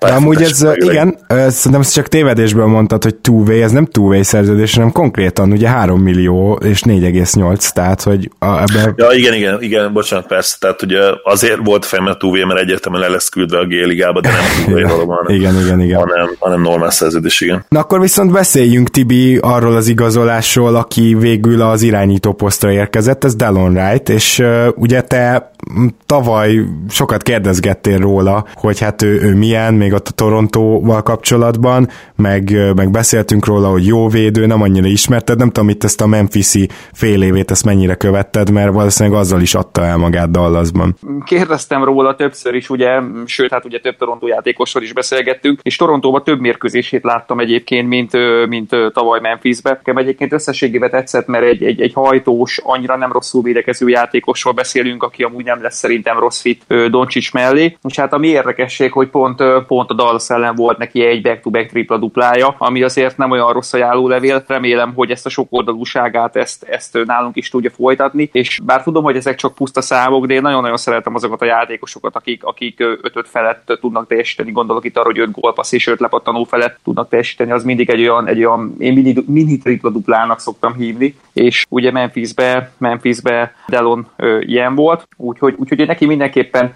mindenképpen örülök, viszont egy icipicit azért csalódott vagyok, mert én valahogy bevizionáltam, hogy Julius Randle milyen hihetetlenül jó fit lenne a csapatunkba, és, és valahogy folyamatosan azt éreztem, hogy ő fog jönni, ő fog jönni, és hogy Porzival milyen jó kis páros lesznek, úgyhogy, úgyhogy van bennem egy pici csalódottság, mondom ezt úgy, hogy ha valakinek nem kell sehova sietni, az a Dallas. Alapjában ugye úgyis azt fogja az utunkat ö, ö, ö, befolyásolni, hogy Porzi hogy tér vissza, és, és, és, és Doncsicsal, ha egészségesek, akkor be tudják-e futni annak a pályának mondjuk a 85-90 százalékát, amit, amit prognozizálnak neki. Igen, igen. Valamelyik nap hallgattam a Lockton Mavericks podcastet, és ott az egyik házigazda kigyűjtötte a statisztikákat konkrétan, hogy a Finals MVP-k 75%-a 27 év felett van, és egy nagyon ele- elenyésző kicsi százalék az, aki ilyen 20, 25 alatt, ugye volt Magic Johnson, volt, volt Kawai, de mindannyiszor, amikor ez megtörténik, valami korszakos egyéniség akár ugye David Robinson, akár Tim Duncan már a prime-jában vagy a peak éveiben akár ott van mellette. Tehát magyarán ugye megvan ez a fiatal duó, ezt kijelenthetjük, hogy három évig még biztos, hogy nem lesz esély arra, hogy nyerjenek, és minden attól függ, hogy, hogy mennyire lesznek ők jók, és, és egyébként ez a kijelentés szerintem az egész Mavericks nyarára, illetve a következő évekre igaz. Gyakorlatilag minden képi és, és Luka kezében van. Kis túlzással tényleg attól függ, hogy, hogy lesz esély komoly erősítésre később, meg, meg egyáltalán ugye, hogy a bajnoki címre esetleg valamikor 2023-24-ben, hogy ők mennyire lesznek jók, és ebből a szempontból érvetsz amellett is, hogy nem volt annyira nagyon fontos az off-season, de esetleg amiatt, mivel annyira erős nyugat, talán érvehetsz amellett is, hogy azért lett volna jó egy harmadik komoly láncszem a következő két-három évben. Nyilván, hogyha a Kavály az illető, akkor automatikusan mehetsz a bajnoki címért, vagy akár a Durán, de ugye rájuk nem volt semmi esély. De hogyha esetleg egy rendről meg lett volna, akkor nagyobb esélyünk van a playoffra, és általában a győzelemhez vezető út előbb a playoff csalódásokon keresztül vezet. Látjuk most a Sixers-t is a jó példaként, vagy akár a Bucks-t Jannisszal. Az, hogy ők majd véletlenül nyerni tudnak következő két-három-négy évben, az többek között annak is lesz köszönhető, hogy, hogy nagyon értékes playoff tapasztalattal gazdagodtak, és, és ez a veszélyes most, hogy, hogy annyira erős ez a nyugat, hogy, hogy lehet, hogy az a következő két-három évben, a következő három évből kétszer be kéne jutni szerintem a play-offba Mavericksnek, és, és túl erős ahhoz a nyugat tehát ez, ez veszélyben lehet akár. Tök jó, hogy erre terelted Zoli, mert ugye meg akartam kérdezni tőled, illetve tőletek, hogy akkor most be kéne jutni a playoffba, tehát ugye nyilván minél hamarabb kell Doncsicséknak a playoff tapasztalat, de azért, hogyha meg, megnézed azt, hogy hogyan sikerült igazolni a Dallasnak, akkor olyan egész jó igazolások, akikkel hát messze nem garantált a playoff. Tehát, hogy nem, hogy nagy név nem jött, hanem olyan igazi, tökéletes fit sem, és pont a Julius Randall történet az, egyik legjobb mutatója ennek, mert nem csak nekünk nekünk tűnt fel az, hogy Porzingis mellé kellene egy olyan játékos, aki jól pattanózik, tud passzolni, centerbe, ö, támadásba, center, védekezésbe négyes. Körülbelül három ilyen játékos van az egész ligában, ugye Randall, hát kb. Millsapre meg Draymond Greenre is valami hasonlót rá tudnak mondani, csak ők még jól is védekeznek. Szóval csak, csak ezt akartam mondani, hogy, hogy Randall az mindenkinek feltűnt, hogy mekkora fit lenne, és a Dallas ö, többször is megkérdezték. Tehát emlékszem olyanra, hogy konkrétan megkérdezték, nem is tudom pontosan, hogy kicsodát a Dallas részről, hogy rámentek-e rendőrre. És kategórikusan többször is kijelentették, hogy nem, nem megyünk rá. Úgyhogy, úgyhogy ilyen szempontból kicsit úgy érzem az egész nyár után magam, mint hogyha a Dallasnak olyan, hát mindegy, minden mindegy volt, csak nagy hülyeséget ne csináljunk nyara lett volna. Igen, és az a nehéz ebben tényleg, hogy érvelhetsz mindkét oldalról, és mindkét oldalról jó érveket tudsz felsorakoztatni, és akkor ezzel válaszol is a kérdésed, de mondhatod azt is, hogy nem, nekünk nem kell bejutni még idén a play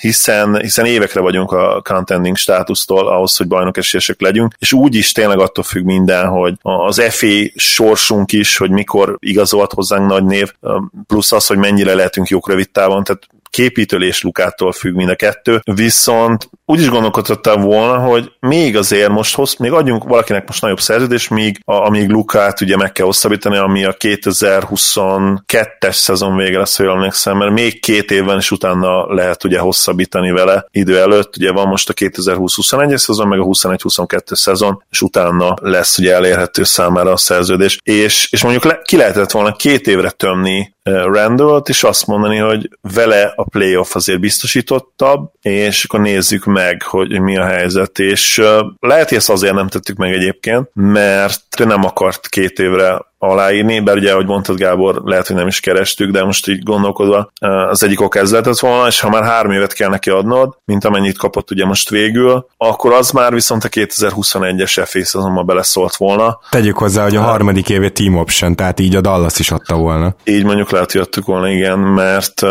nyilván Jánni számokat szerintem el kell felejteni már most, idő előtt, mert ő, ő egyszer biztos, hogy hosszabbítani fog a, a Bucksnál, de még lettek volna azért ott célpontok 2021-ben, még akkor is, hogyha nyilván Kawai is, vagy Paul George is azért kb. az esélytelen kategória, mert ők ugye 2 plusz 1-re írtak alá mind a ketten. Mm, szóval érvehetsz mind a két oldalról, nem tudom, összességében azért szerintem nem lehet nagyon haragudni a Mavs-re, plusz nem lehet feltétlenül csalódásként ezt az off-season-t leírni, főleg akkor, hogyha ha belegondolod, hogy igazából a mi FA szezonunk is szerintem ez nem kifogás, hanem tény, azért már úgy képi, képi megszerzésével megkezdődött, és, és ha, ha most azt mondtad volna előre, és mondjuk képit most nyáron szerezzük meg, amit fel is a Knicksnek egyébként, hogy mi a francia nem vártak még most nyárig, ha csak őt szereztük volna meg, azt mondanád, hogy egyértelmű siker az off-season a, a Mavericksnek. Hmm, igen, érdekes. Tibi, ezekhez bármi?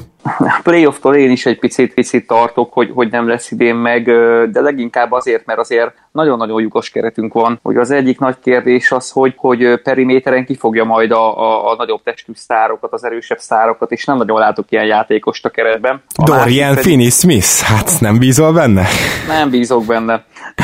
Rövidre, röviden válaszolva nem bízok benne. A másik pedig, ha kiderül a két, két sztárunkról, vagy szupersztár várományosunkról, hogy tényleg azok, valahogy az atletizmus atletizmust akkor is pótolni kell, és erre lehet, hogy azt fogjátok mondani, hogy egyébként Porzingis nagyon-nagyon atletikus, de, de nem feltétlenül ilyen atletizmusra gondolok, úgyhogy, úgyhogy őket majd azért körül kell venni szuperatléta 3D játékosokkal, hogy, hogy tényleg egyszer ö, ö, legyen esélyünk bajnokságot nyerni. Arra sokkal-sokkal kevesebb esélyt látok, hogy majd valamikor hozzájuk fog csatlakozni egy akár Paul George szintű szupersztár. Erre nem látok esélyt, arra viszont igen, hogy, hogy ők maguk lesznek a szupersztárok, és hogy őket tudjuk majd a játékosokkal körülvenni, akikkel reális esélyünk lesz. És Szerintem a kettő összefügg, tehát ha ők maguk olyan játékosok lesznek, akkor már jönne majd szerintem egy Paul George szintű sztár is. Tényleg ettől függ. Én nem hiszek abba, hogy két európai srác nem hajlandó senki összeállni. Főleg, hogyha egyébként populárisak lesznek. Nyilván képinek voltak visszás dolgai, így, így a ligán belül is, de, de Lukát például szinte az összes afroamerikai sztár, ha nem is imádja most még, de legalábbis elfogadja, és egyértelműen egy értékes kollégaként tekintenek rá már most. Luka nagyon jó abban, hogy, hogy mindig a megfelelő dolgokat mondja, amellett egy ilyen vicces, hülyeskedő oldala is van. Szerintem ő extrém módon populáris lesz a, a az afroamerikai sztárok között is, és Dörkhöz hasonlóan egyébként. Szerintem Dörk mellett sem azért nem játszott soha sztár, mert hogy nem akartak egy, egy európai srác mellé oda menni, hanem egyszerűen a Mavericksnek soha nem volt olyan cap space szituációja, amikor Dörk a legjobb éveiben volt, hogy, hogy erre lehetőség lett volna, és képi meg Lukas sincs most még a legjobb éveiben, tehát szerintem meg kell várni ezt, amíg ők 25, 26, 27 évesek, és, és akkor szerintem bárki játszana velük, hogyha ők tényleg annyira jók, mint amennyire várjuk, hogy jók legyenek. Igen, van Biztos, nekem egy... igazad van, ja. és én inkább, inkább arról beszéltem, hogy mik az én vágyaim, és, és inkább azok, hogy legyen az a két játékos egyszerre majd top 15, és ne kelljen még egy top 15-öst igazolni melléjük. Az mondjuk szuper lenne, igen. Igen, mint, hanem mint, mint, mint, mint ugye 2011-ben, amikor ugye Dörk tényleg úgy nyert, hogy, hogy á, barom jó kis csapatunk volt, de, de tényleg ő, ő, ő, ő, volt az egyetlen olyan, aki, aki akkoriban legjobb top 10 játékos volt, vagy top 5, vagy top 3. Úgyhogy nekem ez az úgy sokkal-sokkal jobban tetszene. Ugye rendől nem akkor akkora sztár, hogy, hogy, hogy ezt, a, ezt a tézisemet összezavarná, viszont azt nagyon fontosnak tartom, hogy a winning culture elkezdjük építeni, és minél hamarabb elkezdjünk nyerni, és hogy a tankolásnak még csak a, gondolata, vagy illata, vagy szaga se, se, se tűnjön feldallaszba, hanem igenis küzdünk a playoffért, haladjunk, fejlődjünk, és azokat a, azokat a píszeket, amikre majd még szükség van, azokat be fogjuk évközben gyűjteni. Úgyhogy tényleg azon múlik minden, hogy, hogy Kipi térjen vissza olyan formában, ahogy, ahogy, ahogy ugye New Yorkban volt. És hát egy érdekesség, hogy ugye ő Lipájából való, én voltam Lipájában egy éve, ott laknak rokonaink, és most ők látogattak meg engem, és ők fel se fogták, hogy mekkora sztárról beszélünk, mert neki Porzingis egy, egy, egy olyan ember, akit nyáron mindig szoktak látni, mert nagyon-nagyon magas, meg tudják, hogy szeret kosárlabdázni. Unokatesóm így mesélt, hogy ja persze, szoktuk látni, ő, ő, ő, ő nagyon sunyi, mert az italdiszkontban nem szokott bemenni, csak beküldi a haverjai. Úgyhogy ez csak egy ilyen kis, kis mini érdekesség, hogy, hogy ők nem is értették, hogy, hogy én idézőjelben miért rajongok érte, vagy miért érdeklődök, hiszen ez csak egy srác a városból, aki ja, jó kosaras hallották ők is, hogy Amerikába kosárlabdáznak. Zseniális. Tényleg zseniális a sztori. Ez vicces sztori, és köszi. Mondjuk ebben szerintem benne lett az is, hogy beküld másokat, hogyha ha ő bemenne mondjuk és alkoholt vásárolna, akkor hát ezt mindenki tudná a városba, mert hát nyilván nem sok 221 cm-es srác mászkálott, aki alkoholt akar venni. Úgyhogy szerintem itt ilyen vonatkozása is lehet ennek a dolognak. Hát ilyen az, igen, nagyon könnyen lehet.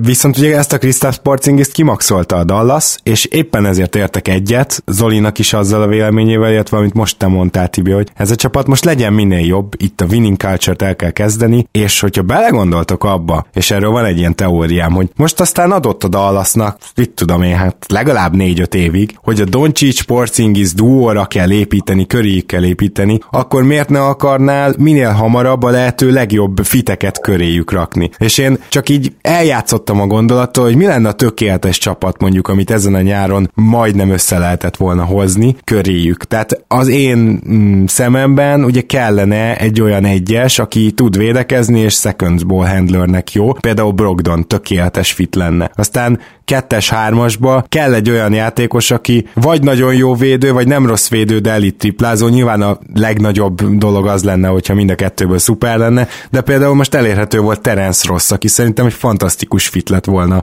Doncsics mellé. Uh, nyilván nem kevésért tartotta meg az Orlandó, és lehet, hogy úgy volt a Dallas, hogy annyiért nem kéne, de én imádtam volna Terence Ross melléjük. És akkor ugye kell az a négyes, akiről beszéltünk, aki mondjuk legyen Paul Millsap. Tehát én azt gondolom, hogy amikor majd bajnok lesz ez a Dallas, Dallas, ha bajnok lesz, akkor ilyen típusú játékosok lesznek az egyes, kettes és négyes poszton, de most Doncsicsot nyilván tudod ide-oda rakosgatni. És minél hamarabb rakják körbe ilyen típusú játékosokkal Dallasba őket, annál jobban ki lehet próbálni, hogy ők pontosan mennyire működőképesek együtt. Mert Igen. amúgy baromi jó fit a két játékos egymásnak. Dallon egyébként erre tökéletes, mert ő, ő, ő szerintem hibátlan fit, ugye az egyes kettes pozícióba, aztán nyilván abban nem menjünk bele, hogy most a Doncsics milyen posztolom, mert nyilván ugyanúgy nincs értelme ennek, mint ahogy LeBronnál nincs értelme, olyan poszton van, amilyen poszton épp akar lenni, vagy ahová besorolod. Hát figyelj, mondhatjuk, hogy hármas, attól még lehet irányító, tehát hogyha csak Hát igen, így, így támadásban egyértelműen irányító, aztán, uh-huh. aztán védekezésben meg nyilván uh, hol lehet éppen elrejteni, vagy el kell egyáltalán rejteni, nyilván a, a legjobb, leggyorsabb játékosok ellen még igen, uh, nagyobb játékosok ellen szerintem nem feltétlenül. És uh, válaszol a kérdésed, hogy milyen fit lenne majdan kiváló, hát szerintem Draymond Green, tehát nekem, a, nekem ez a Draymond Green prototípus jut eszembe, hogyha az a kérdés, hogy milyen játékos csinálhat esetleg egy bajnok csapatot majd a Mavericksből. Akkor később. Millsappel nem lőttem annyira mellé, mert... Annyira nem, igen, Millsap, Millsap ez a, ez a kategória. Nyilván Draymond azért még nála is sok oldalú, meg, meg nyilván jobb is, de, de Millsap az, az valóban egy olyan prototípusa, aki, aki hát kiváló lenne. Hogyha fiatalok között nézzük, nyilván egy Jeremy Grant remek lett volna, de, de azt nem tudjuk azért, hogy ő valaha lesz olyan szinten védekezésben. Támadásban szerintem hihetetlenül nagy potenciál van benne. Hm. Na Tibi, mit gondolsz erről? Tehát te egyetértesz abban, hogy minél hamarabb körbe kell rakni a megfelelő játékosokkal ezt a duót, és minél hamarabb megnézni, hogy hogy működnek tökéletesen, úgymond? Tehát egyzői ne. szemmel, hogy hogy állsz ehhez? Hát abszolút egyetértek, ezért is mondtam, hogy, hogy, hogy a winning culture el kell kezdeni építeni, és azért örültem volna, hogy egy icipicit talán erősebben igazolunk. Hát Green nekem is nagyon, nagyon tetszene, bár, bár pont amikor az Oli mondta, akkor így a, egy ilyen Joker kártya jött fel így a szemem elé, hogy hát a Green az, aki mindenhova, mindenhova illik, mindenhova fit, és mindenhova be tudod illeszteni, úgyhogy nyilván egy olyan szintű játékos az, az, az nagyjából álomkategória. Igen, igen, ezzel nem mondtam nagy dolgot, legyünk őszintén. Úgyhogy egyébként, ha már az igazolás, vagy hogyha az igazolásainkról is beszélhetünk, nekem, nekem Seth Curry kifejezetten tetszik. Én nagyon-nagyon szeretem a játékát, és, és nekem nagyon tetszett, hogy idén bizonyította, hogy a play egy 15-18-20 percre padról beszállva hihetetlen effortot tud azzal hozzátenni, hogy ő azért egy 45%-os triplázó, és, és nem csak wide, wide open-eket emel rá, úgyhogy, úgyhogy az ő visszajövetelének nagyon-nagyon örülök, már csak azért is, mert nálunk ugye szenzációsan játszott Te emlékszel, hogy, hogy talán, talán akkor volt ő a, ő a legjobb, viszont a, viszont a többi, többi ö, ö, piszt azt össze kell majd valahogy kukáznunk. Nekem egyébként ö, Bobán is, Bobán igazolás is tetszik, nagyon-nagyon tetszik. Ö, őt is olyan játékosnak tartom, aki szerintem egy bajnok csapatba cseretcenternek 12-3 percre, nem minden meccsen természetesen is valószínű, ahogy közeledik a finals egyre kevesebb szerepet kapva, abszolút jó. Már csak azért is, mert ugye ő, ő híresen, híresen ö, nagy mókamester, a csemiszt is tudja javítani, elfogadja a szerepét, nem akar több lenni, mint ami. És hát ugye évvégén már megtanult három pontos dobni, és a Philadelphia azon a 20 pár meccsen egyébként nagyon jó statot is hozott. 8,5 pontot átlagolt ugye 66-os TS-sel is, és, és tényleg hatékony. Ráadásul a Porzé és Doncsics mellé is illik olyan szempontból, hogy, hogy egy 6-8 percig lehet őket a pályán tartani, együtt tragédia nem fog történni, körbe kell venni jó shooterekkel, de ugye mind a két sztárunk extra shooter. Én annyit tennék ehhez hozzá, hogy Seth Curry ráadásul még általam is sokáig alul értékelt, de most már kezdem látni védő. Tehát, hogy sokkal jobb védő, mint, mint amit gondolnál róla, mint aminek tűnik, mint amire, hogy ránézel a gyerekre egy alulméretezett kettes, akinek nincs is igazán hosszú karja, vékony is, aztán, aztán mégis folyamatosan hozza a meglepően jó védőmeccseket, szóval, hogy igen, az az igazás nekem is tetszett. Igaz, hogy 4 év 32 millió, itt nem a 32 millió, tehát az évente 8 az, ami nagyon, ami nagyon felsziszentem, hanem a 4 év. Az kicsit hosszú egy ennyire sérülékeny játékosnak, de hát tudjuk, hogy Kárláj szerelmes szerelmes ezekbe a törpékbe, úgyhogy végül is nem is kéne meglepődni. Mint ahogy akkor azon sem, hogy gyakorlatilag visszahoztátok egy Achilles után a jó, a legendás JJ Barreát. Egyébként bocsánat, még csak annyi, hogy annyit reagálnék Körire, hogy ő azért az a típusú játékos, aki sérülés ide vagy oda, ne sérüljön meg, akinek a játéka nem fog kimenni a divadból a következő három-négy évben. Szóval amit ő tud, az pont olyan, hogy arra szükség lesz jövőre is, két év múlva is, és tök mindegy, milyen csapatról beszélünk. Ő is típusan az, aki pályán tartható, és, és, és hasznos tud lenni. Úgyhogy, úgyhogy engem itt nem zavar a 4-4, és hát Zoli hallgatlak JJ Baráról. Én láttam élőbe egyébként. Nekem ugye JJ-vel ilyen hát híresen love-hate kapcsolatom van, tehát hol szeretem, hol, hol utálom, azért nyilván nehéz azt kimondani, hogy utálom, nem utálom, persze miért utálnám, egy végtelen szimpatikus ember, aki hát tényleg ez a nép gyermeke, abszolút, és hát ilyen, ilyen folklór hős ő Dallasban, és annak is kell lennie. Hát olyan szinten az, hogy amikor a Lacton Mavericks podcastben Cuban volt a vendég, megkérdezték tőle, hogy, hogy és hát amúgy úgy JJ meze vissza lesz vonultatva, aztán Cuban nyilván így lesöpörte egy ilyen témaváltással az asztalról ezt a kérdést, de ha már ez is felvetődhet, hogy az ő mezét vissza kellene vonultatni. Nyilván a kvalitása soha nem volt meg erre, de a játszott meccsek tekintetében azért most már hát erősen ott ott, van Finley környékén, és Jason Terry környékén lesz nem sokára, hogyha elég, elég meccsen tud pályára lépni ebben a szezonban, ami remélem azért valahogy nem fog megtörténni, mert azt én nehezen tudom elképzelni, hogy vele a pályán nagyon jók legyünk. Én, én remélem azt, hogy ő fontosabb lesz most már a pályán kívül, mint a pályán. De még azt is hozzátéve, hogy egyébként kifejezetten jó szezonja volt az előző idényben. Igen. Playmaking terén. Nem tudom, hogy dallas kapcsolatban van-e még bármi, vagy legalább annyit mondjatok nekem, hogy tényleg nem az, hogy mi az, amit szeretnétek, hanem reálisan bejut-e a Dallas a playoffba bármelyik ötöknél. Nagyon nehéz a, nem a szívemre hallgatni, hanem az eszemre, de szerencsére itt megtehetem, hogy a, hogy a szívemre hallgatok. Úgyhogy én azt mondom, hogy hogy nyolcadik helyen be fogunk jutni, és, és akárki is lesz a first seed, négy egyel ki fogunk esni, és nagyon-nagyon boldogok leszünk, de ha őszinte akarok lenni, nem is igazából érdekel ez engem. Az érdekel, hogy Kipiről derüljön ki, hogy egészséges, derüljön ki, hogy az a potenciál, ami benne volt, az még benne van, hogy Doncsics fejlődjön tovább, és sokkal-sokkal izgalmasabb lesz, hogy ma jövő nyáron mit tudunk csinálni, és ezeket a, ezeket a kiegészítő darabokat, ezeket kezdjük el szépen majd megtalálgatni és beépítgetni. Úgyhogy, úgyhogy tippelek egy nyolcadik helyet, de hát nagyon vicces az okc meg hetediket tippeltem, úgyhogy, úgyhogy jó sok hülyeséget összehortam, de, de, de most tényleg a szívemre hallgattam, és nem az eszemre. Zoli? Szerintem reális az, hogy bejutunk, az is reális természetesen, hogy nem jutunk be, és az utóbbira nagyobb esély van, de én, én egyértelműen a szívemre is hallgatok, meg azt várom, hogy, hogy Luka még nagyobb szintet lép, és harmadik All-NBA szinten fog játszani, harmadik csapat All-NBA szinten, egyértelműen All-Starként, 25-7-8 környéki átlaga, akár 25-8-8-as átlaggal is, és, és képi, amikor játszik, ami nem lesz több 65 meccsnél, mert load managelni fogják, akkor szintén domináns lesz, és és nagyon erős duót alkotnak majd, és ez elég lesz a 7.-8. helyhez. Én benyögnék akár még egy ilyen 47-48 győzelmet is, amit egyébként tippként talán az ESPN egyik munkatársa szintén megtett, és nyilván ez a legjobb esetőség, de én ezt, ezt tippelem. A 25-8-8 az brutális, azt nem merném megtippelni, de szinte minden mással egyetértek, amit mondták, kivéve az, hogy szerintem ez nem lesz elég reálisan a playoffra, és szerintem nem reális a playoff a Dallasnak. Elnézést kérek mindkettőtöktől, de tényleg úgy érzem, hogy én meglepődnék, hogyha a Dallas playoffba jutna, és ha 50% környékén lenne, azon mondjuk nem, de, de annál följebb nem igazán érzem ezt a csapatot, és még egy, amit lehet, hogy meglepő lehet, de én úgy érzem, hogy ez a csapat, ez védekezésben simán lehet egy közepes csapat, viszont támadásban nem lesz elit egyáltalán. Tehát hiába van akár két ö, nagyon fejlődést bemutató fiatal sztárod,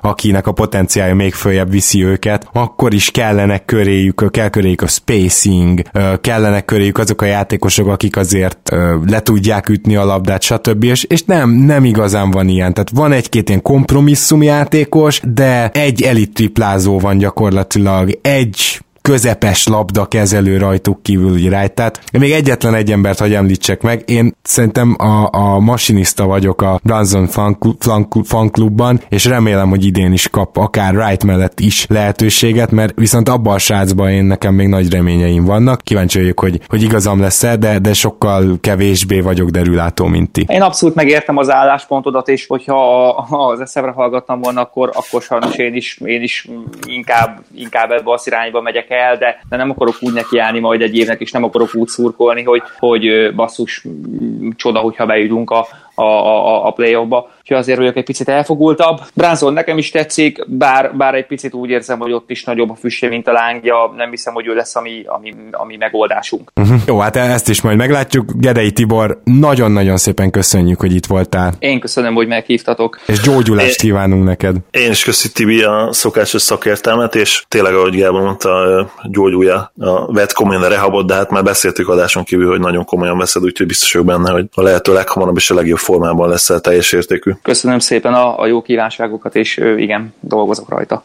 Zoli, neked is nagyon szépen köszönöm, hogy itt voltál ez alatt a maratoni adás alatt. Azt hiszem, hogy három érdekes csapatra jutott bőven időnk. Örülök, hogy itt lehettem. Szia Gábor, sziasztok! Kedves hallgatók, nektek pedig a figyelmet köszönjük, illetve hogyha támogattok Patreonon, azt is nagyon, és ezt meg, meg is tudjátok találni a patreon.com per keleten-nyugaton a minden kellő infot, hogyha így határoztok. Úgyhogy közi szépen, hamarosan jövünk újra. Sziasztok!